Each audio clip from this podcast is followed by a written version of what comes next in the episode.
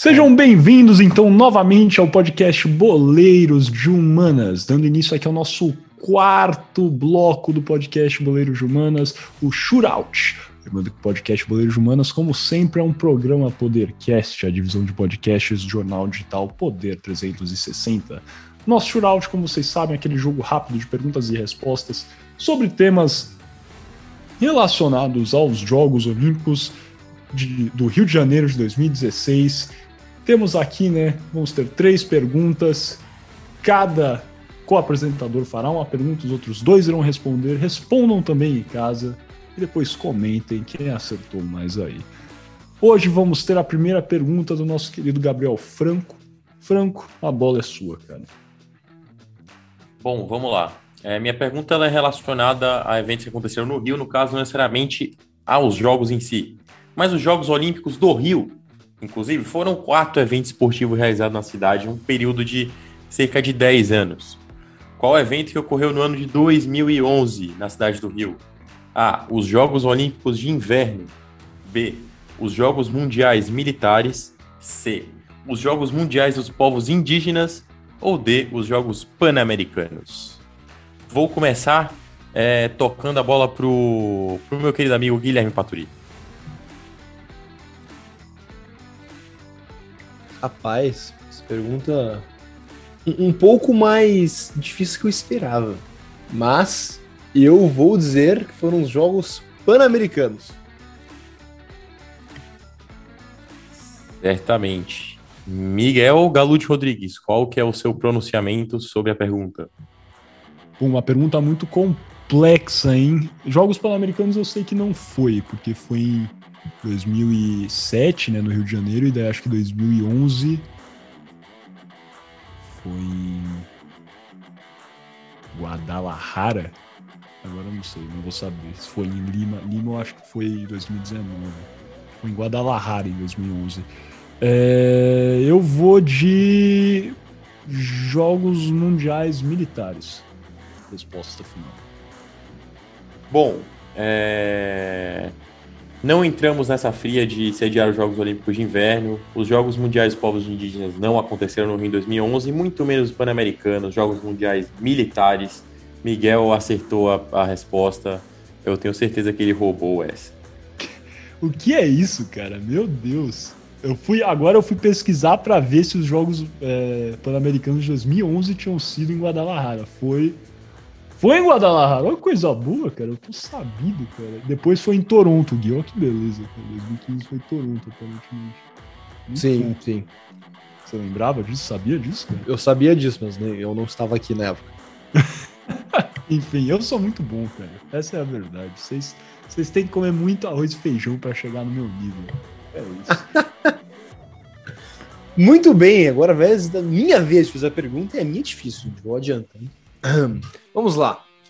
Todos lembramos do pênalti do Neymar contra a Alemanha e do subsequente ouro olímpico no futebol. Mas poucos de nós lembramos das vezes que o Brasil conquistou medalhas no futebol masculino. Então fica a pergunta: quantas medalhas, contando o ouro de 2016, o Brasil conquistou no futebol masculino? Seriam seis, quatro, sete ou cinco medalhas? Vou começar passando essa bola para o Miguel. Cara, pergunta difícil essa, hein? Dificílima, na minha opinião. É... Gostaria de afirmar que eu fui testemunha ocular do pênalti do Neymar. Estava lá, tive essa grande fortuna de assistir ao vivo. Na verdade, eu nem assisti, eu estava meio nervoso, virei de costas, só comemorei depois. Mas agora, voltando à vaca fria aqui, vamos ver o que nós temos, né? Lembrando de cabeça aqui. Perdemos uma vez para a União Soviética, se não me engano, né? Ficamos com a prata. Prata novamente em Londres, né? 2012. 2008 fomos bronze, né? Com o Ronaldinho. Temos três medalhas já. O ouro. É incluindo o ouro, certo? Contando com o ouro. Isso, inclui o ouro. Temos quatro medalhas aí. Estamos contando a medalha que já conquistamos em Tóquio, porque conquistamos uma medalha, né? Aqui estamos gravando dia 4, não sabemos se o Brasil É, será. essa de 2020 não entra na conta, desculpa. Ah, tá. Aí. É, não ficou muito claro. Essa, se fosse do Enem, seria, seria anulada pergunta. Incerta. Mas beleza, ó, temos quatro medalhas. Olha. Difícil essa pergunta. Eu, eu acho que ou é quatro ou é cinco. Eu vou de cinco medalhas no total. Cinco medalhas para você, Miguel. Então passamos agora para o Franco. Franco, qual a sua resposta? Bom, é, assim, futebol, felizmente, é uma das poucas coisas que, que, que eu consigo conhecer, ter um certo conhecimento. É, o Miggs, ele lembrou muito bem de quatro medalhas brasileiras.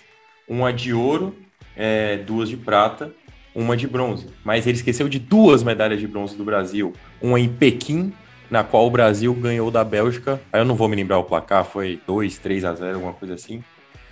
E também dos, é, dos jogos de 96, se eu não me engano, que a gente ganhou de Portugal. Também não vou lembrar o placar, mas lembro que foi uma goleada. Não sei quanto que foi. É, então o Brasil ganhou seis medalhas no total. E com a que a gente vai ganhar agora, de 2020, sete medalhas no total. Vamos torcer para ser duas de ouro agora. Mas no total, é, uma de ouro, duas de prata e três de bronze. Resposta final, então, seis medalhas, Franco. Exato. Está certo, Gabriel Franco. Seis medalhas. Parabéns, Franco. Essa eu não esperava que ninguém acertara, a não, foi- a não ser que fosse no chute. Mas você até disse as medalhas corretas de seus números. Parabéns. Pasmem. O que é isso? Pois é. o. Franco cresceu, meus amigos. É só É isso que eu isso. queria falar para vocês. É isso, enquanto nós estamos vendo aqui o São Paulo se classificou na Copa do Brasil. Desculpa, meus amigos vascaínos, mas é isso que acontece geralmente. Como é que tá o Atlético Mineiro, Gui? Atlético Mineiro. Ah, temos mais dois minutos de jogo. Vai perdendo por 2 a 1 Esse placar garante classificação. É isso, Galo forte. Galo forte, cara, é isso. Qualquer coisa você avisa a gente se vocês forem eliminados aí, pode abrir seu microfone, cara. Gente, pode deixar. Aí vai ter pênalti, coisa boa. Passando então para a última pergunta desse nosso shootout. Pergunta é relativamente simples, eu diria, porém é bem específica, então vamos ver se Gabriel Franco, se Guilherme Ribeiro Paturi também estavam ligados no mundo jurídico durante o processo de impeachment da ex-presidente Dilma Rousseff. Em 2015, o processo de impeachment que na verdade não, o, o, o pedido protocolado que depois resultou no processo de impeachment da ex-presidente Dilma Rousseff foi proposto por três advogados vinculados à Universidade de São Paulo. Qual dos, qual dos, desses quatro advogados não participou do seguinte protocolo? Seria A. Hélio Bicudo, B. Janaína Pascoal, C. Miguel Reale Júnior ou D. Dalmo Dalari. Vamos começar então com Guilherme Ribeiro Paturi nessa. Eu vou de C, de Clube Atlético Mineiro, como diria o Franco, porque estamos classificados para as quartas de final da Copa do Brasil. Uma coisa boa. Então o Guilherme Ribeiro Paturi está invocando aí o grande Miguel Reale Júnior como um que não participou desse pedido de impeachment da ex-presidente Dilma Rousseff. Franco, a bola é sua. Boa. Eu vou de. Letra C de Clube Atlético Goianiense. O clube Atlético, é Clube Atlético Goianiense ou é Atlético? Eu acho Clube, que é, né? atle- deve ser Atlético, Goian... Atlético Clube Goianiense. Mas Não- sei de não era- então de Cruzeiro, sei de Cruzeiro, sei de Foi de Cruzeiro. Cruzeiro. Cruzeiro agora o cabuloso, na verdade, contratou o Lucha, né? Acho que agora vai, pessoal. Lu- Lucha na terceira passagem, uma jovem promessa do futebol brasileiro. Acho que vai dar certo agora. Eu, não tô sendo irônico. Né? Não, eu, eu posso ser sincero sobre a minha resposta também. Eu, assim, se colocasse Maurício Barbieri, que eu sei que ele cursou o USP, eu responderia Maurício Barbieri, mas aí eu copiei o Gui porque minha chance de ganhar aumenta, então é isso. Eu não sei a resposta, a letra C. Na verdade, a resposta é a letra D, pessoal. D, Dalmo Dalari, que na verdade não participou do processo, né, desse pedido de impeachment que foi protocolado pela Janaína Pascoal, é, Miguel Reale Júnior, que talvez né, esses dois tenham sido os dois grandes nomes é, durante o processo de impeachment, mas também o Hélio Bicudo participou desse pedido. Pergunta era dificílima, na verdade, pensei agora. mas é isso. Já que eu tinha errado, eu não podia, não podia perder. Então é isso. Ganhei de novo, empatado com o Franco, mas é isso. Não, não perdi igual o Guilherme Ribeiro Paturi. Próximo episódio eu vou perguntar a cor da roupa que eu tava usando 7x1. Vocês estão ferrados. E não era amarela. Não era amarelo. Tava em azul. Alemanha, cara? Não, estava de cinza. Uma, uma Por isso que a gente perdeu. Por, Por isso que a gente perdeu. perdeu. Tava com a camisa, camisa de goleiro. Do, a camisa do, do Flamengo. Rogério Ceni. Rogério Ceni. Saia do Flamengo. Beleza, vamos fechar esse nosso quarto bloco, então, aqui, pessoal. Passando para o nosso quinto e último bloco desse 26 episódio do podcast Boleiros de Humanas, o arremate.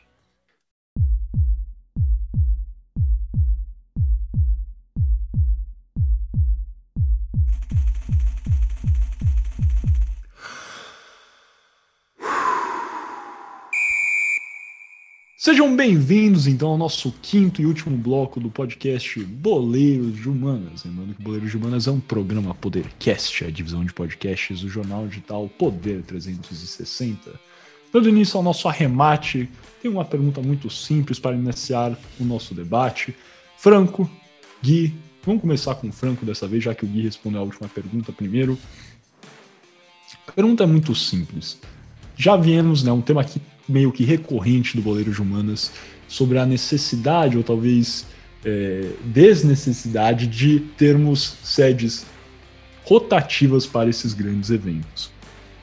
E talvez um dos grandes motivos para né, defender a desnecessidade, como eu é, propriamente defendo, seria é, os chamados elefantes brancos, né, essas grandes arenas esportivas é, espaços para a prática é, de diversas modalidades que acabaram, que acabam, né, por várias vezes caindo em desuso.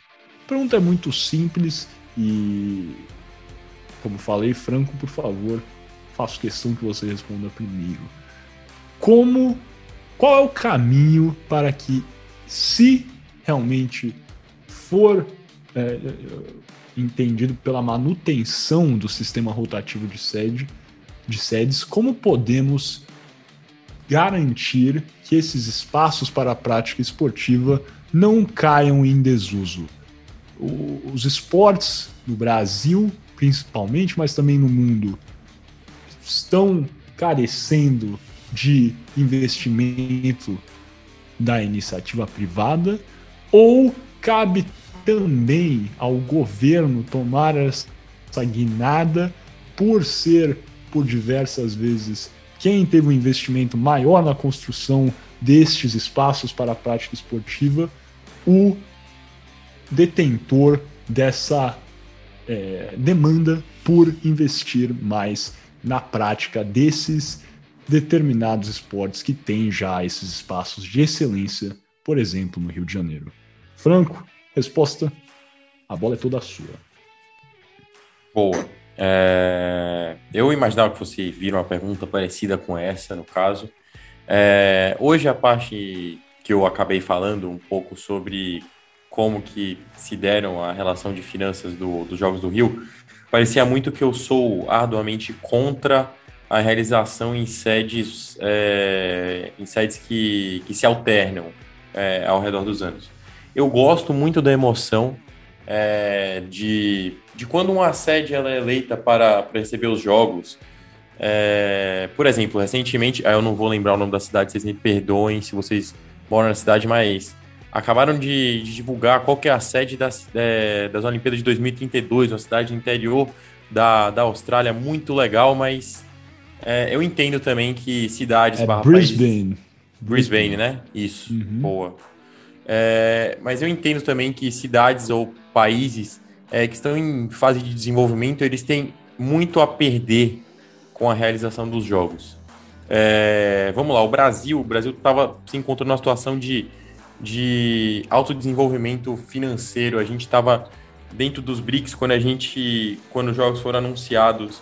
É, e a gente sediou diversas competições de grande porte, principalmente para poder angariar nossa imagem e melhorar investimentos externos, né? É, puta, Copa do Mundo, é, Olimpíada, foi tudo, Jogos Pan-Americanos, foi tudo para o pessoal ver, poxa, eu acho que é legal investir no Brasil. Mas países em desenvolvimento muitas vezes não têm capacidade para controlar o pós, que é que são os grandes elefantes brancos. África do Sul, Copa do Mundo, vários estádios com elefantes brancos. Pequim, falamos, Vila Olímpica, elefante branco. Rio de Janeiro no Brasil, igualmente. Copa do Mundo na Rússia. Vamos ver como é que vai ser agora, mas a Liga Russa de Futebol não é uma das mais fortes, não é uma com maior quantidade de jogos e muito provavelmente alguns estádios cairão em desuso daqui a um tempo. É... Eu acredito que é muito mais do que uma questão de estudo de investimento. Se está faltando investimento de iniciativa privada, está faltando investimento de iniciativa pública. Eu acho que vai um pouco além disso. Eu acho que vale você avaliar o território, o terreno que você quer investir, é, a sede, antes de você realizar. Por quê? É, no momento que você realiza os Jogos Olímpicos em um local que, que, não, que não tem é, costume de prática de um esporte, por exemplo, vamos supor se, se na Rússia não tiver, é, se os jogos acontecessem na Rússia e lá não tem prática comum de natação, hipoteticamente falando. O centro de, de natação vai ficar completamente desabrigado após os Jogos Olímpicos. É, então, eu acho que cabe um estudo.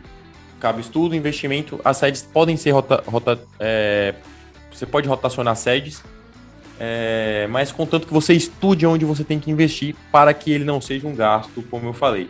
Eu acho que os jogos em 2016 eles tiveram diversos gastos, principalmente pelo que a gente falou. Cara, 2009 ou 2007 a gente já tinha jogos pan-americanos, 2014 Copa do Mundo, então já tinha um background, não precisava investir tanto dinheiro quanto foi investido para os Jogos Olímpicos. É... E assim como em outros países também não precisavam, o que ia causar talvez uma menor um menor gap financeiro, é... podemos dizer assim. Então eu acho que é isso. Vai muito além de questão de investimento. Eu acho que é questão de entendimento de onde é para ser investido, do que é para ser investido, do que pode ser reaproveitado, do que não pode ser reaproveitado, do que precisa ser melhorado. É... Porque afinal, 10 anos também é um tempo grande, né? De 2007 para 2016 é um tempo grande. As arenas às vezes elas precisam ser modernizados. O Maracanã precisou ser modernizado para a Copa do Mundo de 14, sendo que ele tinha sido reformado para os Jogos Pan-Americanos de 2007. É, então, eu acho que é tudo questão de estudo e de como você faz o melhor investimento. Eu sou contra as sedes de grandes eventos serem em cidades que, em países, cidades que estão em desenvolvimento no momento, porque depois eles têm esses elefantes brancos e não sabem como aproveitá-los. É, eu acho que precisa ser estudado, e normalmente em cidades barra que já tem o porte para realizá-las e que só incrementariam um pouquinho mais é, a sua estrutura, até que as cidades em desenvolvimento consigam ter porte para receber os jogos também, sem que criem elefantes brancos ou que, sem que criem gaps gigantescos de investimento. É isso, perdão pela prolixidade aqui, galera. Por favor, Franco, imagina, realmente os pontos consideráveis. Vamos ver o que o Gui tem a dizer sobre isso, ele a concordar. Espero que não com tudo, mas vamos lá, Gui, por favor, a bola é sua. Eu acho que eu até concordo com o que o Franco estava falando, mas um, um, de uma maneira diferente. Eu acho que a gente discutiu isso alguns episódios atrás, quando a gente discutiu sobre uma possível sede fixa para as Olimpíadas, ou se realmente é inteligente mudar a sede cada quatro anos. Mas, mas a, o, Bem, o que eu quero chegar com isso é que países têm que realmente pensar muito bem antes de querer receber um evento desse esporte, principalmente as Olimpíadas. Vamos lá, na Copa do Mundo de 2014, o Brasil é, é talvez não é certamente o país do futebol, globalmente falando, é o país, eu não tenho medo de dizer isso, em que as pessoas mais têm paixão pelo esporte. Deve ser o país com mais jogador de futebol per capita também, isso eu estou imaginando, não tenho certeza. Mas o da paixão eu posso, afirmo sem medo que é. E mesmo sendo um país apaixonado por futebol, na Copa tivemos diversos elefantes brancos. Em Manaus, uh, sendo o evento, o, o, o de Manaus sendo mais, talvez, absurdo, mas o, o, de Cuiabá também vem à mente. O de Brasília também, mas um pouco menos, agora que o Flamengo leva partidas para lá e alguns clubes de Série A levam partidas para lá de vez em quando. O próprio Brasiliense disputava jogos lá antes da pandemia, se não estou enganado. Mas, mas o ponto é, essas arenas que, que construídas no, no país do futebol viraram elefantes brancos porque foram construídas em cidades em que não existem clubes para disputar que tem como usufruir dessas arenas é, é, no futuro. Por isso que o legado até da Copa do Mundo não foi muito positivo, porque apesar que, bem, isso tem não só tem esses elefantes brancos, mas também muitos ficaram insatisfeitos com a reforma do Maracanã, por exemplo, outros insatisfeitos com a reforma do Mineirão e assim por diante. E até hoje até os corintianos estão insatisfeitos com a o Itaquerão, não vou dizer os name rights aqui, por, por, motivos que o clube saiu na falência por causa disso, eu imagino. Mas agora, bem, indo para as Olimpíadas, eu acho que onde eu quero chegar com isso tudo é que para sediar as Olimpíadas, o Brasil teve que construir diversas arenas, diversos campos, diversos, bem, construir uma infraestrutura no Rio de Janeiro para esportes que não seriam utilizados depois. Estávamos conversando aqui antes de começar a gravar, tínhamos construir é, não, não arenas, mas espaços para receber é, esportes que o brasileiro não, não, não tem uma. não é apaixonado por, por exemplo, arco e flecha, ou, ou tiro profissional, ou diversos outros. A quantidade de piscinas foram construídas que estão agora inutilizadas. É, é difícil você construir tantos espaços que a cidade depois não vai usar. Poderia ter usado, poderia, mas não, não usou. O telhado do velodromo caiu. Em alguns anos atrás, eu acho que não foi consertado. Salvo engano, pegou fogo o velodromo. Não caiu, eu acho que caiu um balão, algo assim. É, é, o legado olímpico no Rio de Janeiro foi muito ruim. Só, basicamente, só temos elefantes brancos. O próprio engenhão não está grandes coisas e é utilizado. Bem, a minha conclusão é: países que vão sediar as Olimpíadas tem que ser países que têm certeza que tem como utilizar os espaços construídos depois. E se não, acontece aconteceu no Rio de Janeiro, acontece aconteceu na África do Sul, acontece aconteceu no próprio Brasil, na Copa do Mundo de 2014. E assim termina minha resposta. Perfeito. Olha, eu vou dar uma resposta breve, como acho que a maior parte dos ouvintes já sabe, já conhece a minha opinião sobre a des né? Igual eu falei, entre aspas, desnecessidade de termos aí uma sede rotativa para esses grandes eventos. Eu entendo que é legal, eu entendo que é bacana, mas eu acho que é um investimento que por vezes não é necessário. É... Eu acho que com certeza pode trazer um investimento em algumas partes que podem ter resultados é, bons para a sociedade é, seja investimentos em infraestrutura, em é, hotelaria, turismo, coisas que realmente trazem ganhos para essas regiões, mas eu não sei exatamente se isso é um mais válido, é, especialmente né, em países é, como o Brasil, enfim, etc., que tem, e enfim, inúmeros outros países que já tivemos, que sediaram esses grandes eventos, que, por óbvio, têm umas preocupações maiores é, do que, obviamente, construírem estádios em alguns locais. Usando o exemplo da Copa do Mundo, eu acho que teve realmente uma né, impulsão pela construção de sedes em, em locais diferentes. A gente sabe que teve todo um conceito de levar o futebol para todos os cantos do país. Eu acho que isso aí não foi uma escolha correta por exemplo, a gente sabe, tive, temos aí talvez um dos melhores estádios da, da América do Sul, do mundo, na verdade, o Mané Garrincha em Brasília, que quase não é utilizado, né? Enfim, o futebol brasiliense, é, e brasiliense eu estou me referindo né, a Brasília, né, o grande futebol do Distrito Federal, é, não é o mais poderoso do Brasil. Temos aí o Gama, obviamente, temos o Brasiliense, temos o Ceilândia, enfim. Mas são times de divisões inferiores. Eu, por exemplo, nunca entendi porque se fosse ter um, um, um estádio em uma cidade grande do Centro-Oeste, por que não fazer esse estádio em Goiânia, por exemplo, que tem dois times que na época já é, transitavam nas principais divisões, que é o caso do Goiás e do Atlético Goianiense. Mas, enfim, é o caso do estádio que construíram em Cuiabá, que agora sim tem um time na primeira divisão, mas por quanto tempo ficou um estádio somente em divisões inferiores? Eu acho que realmente isso também se aplica às Olimpíadas. Não só o caso do velodromo, o arco e flecha, como já foi mencionado. É, eu acho que talvez, né, e aí eu sei que tem muita coisa. A Olimpíada é uma coisa que por si só transmite tradição e sempre remetendo o revezamento da tocha, o fogo, a chama eterna vindo da Grécia. Isso tudo eu compreendo. Tem muita coisa que se a gente vai propor mudar, o pessoal já vai começar a chiar. É o exemplo né, das regras novas do futebol que já estão achando péssimo, por exemplo, né? Que eu, enfim, algumas eu acho boas. A gente pode até fazer um episódio sobre isso depois, na verdade, eu acho bacana conversar a respeito. Só que, é, enfim, talvez o ideal fosse realmente permitir que os países que fossem sediar, se fôssemos fazer sedes é, rotativas, tivessem um controle maior sobre os esportes praticados em cada Olimpíada, por óbvio. Aí teremos questões já, seria justo um país mudar completamente com base no que é praticado no seu país? Enfim, eu estou falando que isso aí é a melhor solução. Mas talvez se avisássemos com um grande prazo, como por exemplo, a gente já sabe que as Olimpíadas de 2032 serão em Brisbane. Caramba, eu nem sei se vou ter cabelo mais em 2032, cara ouvinte. Mas a verdade é que já sabemos que teremos aí as Olimpíadas na Austrália. Então acho que dá para, enfim, tem muita coisa que dá para conversar, muita coisa que dá para mudar.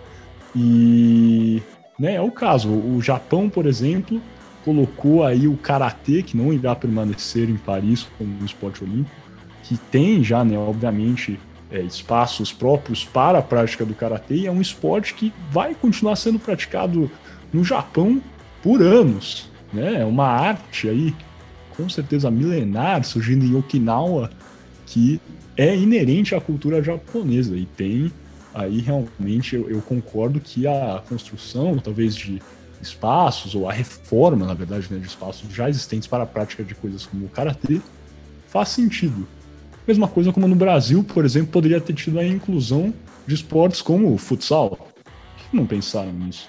Eu sempre penso nisso. Na verdade, eu confesso que eu não sei tão a fundo se o Franco, se o Gui souberem, porque não tivemos a inclusão do futsal, o futebol de areia, não sei, enfim.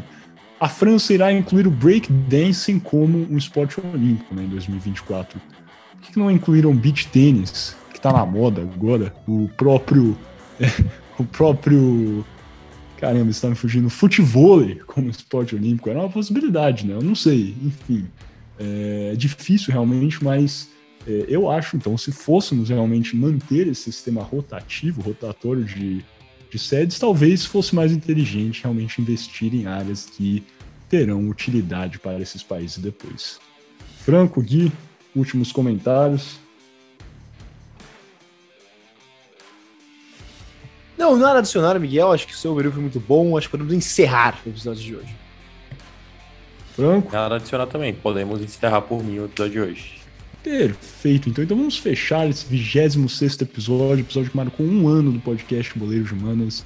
Muito obrigado, caro ouvinte, todos que ouviram até aqui é, não só esse episódio, mas toda essa nossa saga que já vem desde julho de 2020. É, realmente dá um calor dentro de mim, porque é uma paixão minha, uma paixão do Gui, uma paixão do Franco também, que adicionou tanto esse nosso projeto agora.